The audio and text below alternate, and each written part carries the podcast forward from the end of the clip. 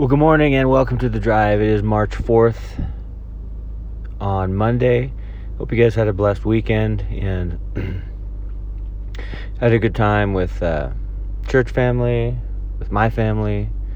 Um, you know, we spent some time together yesterday after church. We went to straight to a, we changed and went straight to a uh, Jags game, uh, South Alabama playing softball. And so, we took our girls to their first softball game, college softball game, and um, yeah, they watched. It was pretty cool time to go. We didn't know this, but afterwards, like the players lined up and signed a poster that they were giving out, and so it was just kind of cool for them to see and experience since they're playing softball now as well. And uh, um, I think they enjoyed it. I enjoyed it, so I try to go to those games once in a while. But yeah, it was a blessed day. It was a blessed day, and um, I'm just con- continually going through First Corinthians, excited to do it. And this next one has to do with um, there was some contention in the Corinthian church, and um, instead of Paul trying to get around the matter and not talking about it or ignoring it, he addresses it straight on, which is healthy. In verse 10 of chapter 1 of 1 Corinthians, the Apostle Paul writes, Now I plead with you, I, I beg you basically, brethren, by the name of our Lord Jesus Christ, that you all speak the same thing, that there be no divisions among you, but that you be perfectly joined together in the same mind and in the same judgment. Okay. So, this is an important one. I'm going to pull out my driveway. Uh, because he's begging them. This is an important matter he's discussing right now, right here. Like, you guys. Contention is not a good thing, right? Division is not a good thing. Want to make sure there are no divisions among you, but there's unity. And he wants these guys, he's reminding these guys, listen, a lot of the stuff in the beginning here is reminding these guys who they are, what their purpose is, what to do, and what to stay away from. And here he's saying, stay away from divisions, be of the same mind. Now, he's not saying everyone be the same person. don't, you don't have to all wear the same clothes. Like, he's not talking about being the same physically, he's not talking about being the same culturally, he's talking about being the same spiritually, having the same goal and the goal is to be a minister of the gospel of Jesus Christ. The goal is to have the same mind, the same heart, the same judgment when it comes to the spiritual. You know, that's what that's what unity is. So often we hear about divisions in churches. And uh, sometimes, but not always, I think most of the time divisions happen don't happen because of doctrine now, I've heard some divisions happen because of doctrine, or they're going a, a certain way, or um, going towards the law, or going towards Calvinism, or going towards Arminianism, or whatever. Like, I've heard, but th- that's rare. Most of the times when I hear about church splits, contention, it has to do with personalities, it has to do with agendas, it has to do with what everyone thinks should be happening. Like, it has to do with, you know, church matters and philosophy of ministry and all. And that's a sad thing. And this happens when we lose a, when we lose sight of the goal of the church. And you know, the Apostle Paul goes on in this chapter later on to talk about how he's a, again he's a minister of the gospel of the truth of Jesus. That's that's the goal. That's the goal. The gospel is the goal. And so the Apostle Paul reminds these guys. You know, there's, I hear there's contention among you. Don't, in other words, don't let petty things get in the way of the main goal of the reason the church is here. The main goal isn't to try to be right about everything. You know, the main goal isn't to compete with other churches to try to be the best. The main goal has everything to do with the spiritual the main goal is you know gathering together being built up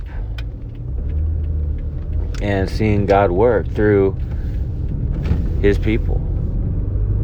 The main goal is letting people know, letting the presence of your congregation know, like, you're a light in this city. This is an immoral, horrible, sexually bad, like, place, you know? Corinth was, again, do a study on Corinth. It was incredibly corrupt, totally carnal, just plagued with immorality.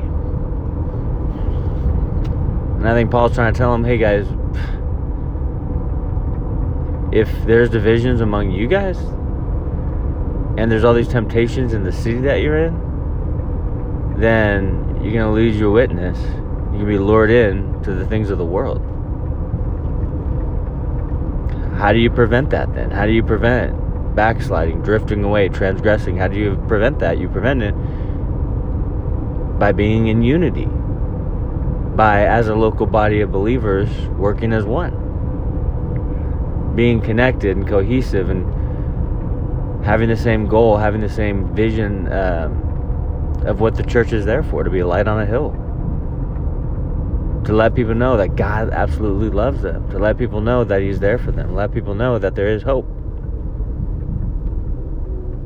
to let people know that God is at work, to let people know God is not wrathful, mean, angry. God is loving, and yes, He wants us to repent and get right with Him and walk with Him and grow in Him. So Paul's reminding these guys, you know, you, you hear something troubling. Paul didn't just suppress it and be like, "Well, I hope it just goes away." You know, that's kind of how some of us deal with problems. Like there's a there's an issue, or like we plug our ears, close our eyes, go, da, da, da, I don't hear anything. Like that's not a way to deal with issues, right? To just ignore them and act like they're not there. That's an immature way to deal with issues, but the mature way to deal with issues is to confront them head on. It might be hard at first, but it'll be ironed out as, as you're being led by the Lord. The alternative is to just ignore it or suppress it, and it compounds, and before you know it, it's just a mess. And that's why I so love and appreciate the Apostle Paul reading his letters. You know, he didn't uh, skirt around uh, the issue. He didn't act like it wasn't there. He didn't. Uh, minimize it. That's what I'm trying to think of. He didn't minimize the issue or say, hey, no big deal. I know I heard there's divisions or something, but it's all good. You guys will be fine. Like, he addresses it head on. And I think that's important to do for us as Christ followers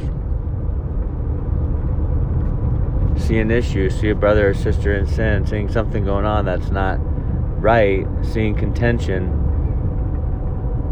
address it. Not in a harsh way, but just, hey, I, that's what, again, I, that's why I love uh, Paul, how he addresses it and he states it in an encouraging way. He's like, uh, not, may there be no divisions among you. May you be of the same mind, the same judgment, the same heart, the same outlook, the same worldview, the same. All, he does it in an encouraging way. I, I was telling someone last week about a pastor we to know in California. Uh, his name was Manny. He's a, he's a Mexican American, and he's awesome. He's awesome, but he's so soft spoken, right? And he's like, "Hey guys," and like he's really mellow and soft spoken, but when he speaks, it's like rebuke. I mean, you you feel you, it's pleasantly calm as he teaches but then you're like, wait a second, I feel like I just got stabbed. Like I just got convicted by the Lord. Like he's so soft spoken, but he preaches straightforward truth. And we're just like, wow, you know. He does in a way that's loving and tactful. And and I think that's important when we're addressing things with one another. Instead of like, what's wrong with you? You know, like we can tend to go off emotions and and just kind of not have the correct demeanor or attitude or reaction. When I think we should do all that we do, not I think, but the Word of God says, do all that we do in love.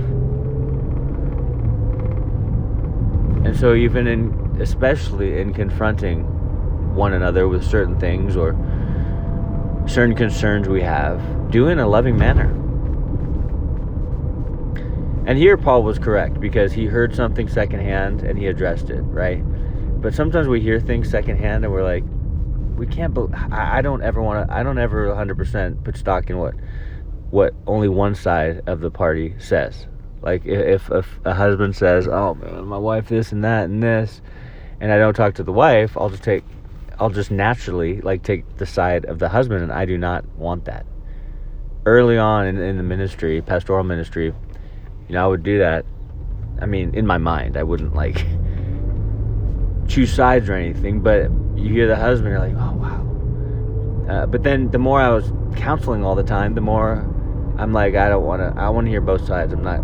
Let's meet all together, okay? You two. I'm gonna meet with you two, like at the same time, and then we'll pray and we'll talk, and you both share. It's always better that way, right? Because you hear secondhand stuff. Some people base their judgments, their decisions, their outlook on what someone said about someone else. And that borderline slander and gossip, that is no good at all, ever. And uh, and so hear both sides. But the Apostle Paul was well informed, obviously, and that's why he wrote these inspired by the Holy Spirit in the Word of God, right? Um, he was well informed, but he was going off of information that was right and correct. And so he didn't beat around the bush. He didn't go, well, there's issues, but I don't want to deal with this. You know, this is going to be hard. Well, you know, sometimes being a Christ follower is hard. Um, there's no way around it. Sometimes it's difficult. We have to confront difficult things, but the alternative is trying to escape from important things. And that's what the world really does. They live for the weekends. They drink, they do drugs, they do all kinds of stuff in order to escape from reality so they don't have to actually deal or think about real things. Being a Christian, we do nothing but face reality all the time because our whole faith based system is true, obviously, and it is based on truth. And so we confront it all, and God confronts us in so many ways. And so many blessed ways, you know. The Lord does it in order to help us, not to hinder us. It's not a burden when he confronts us and brings things up so we can deal with them, it's a blessing because he knows. He knows, and he's good, and he's with you. Well, God bless you. I hope this was an encouraging word, and I hope you have a blessed day. Praying for you guys. Love you guys. Talk to you next time.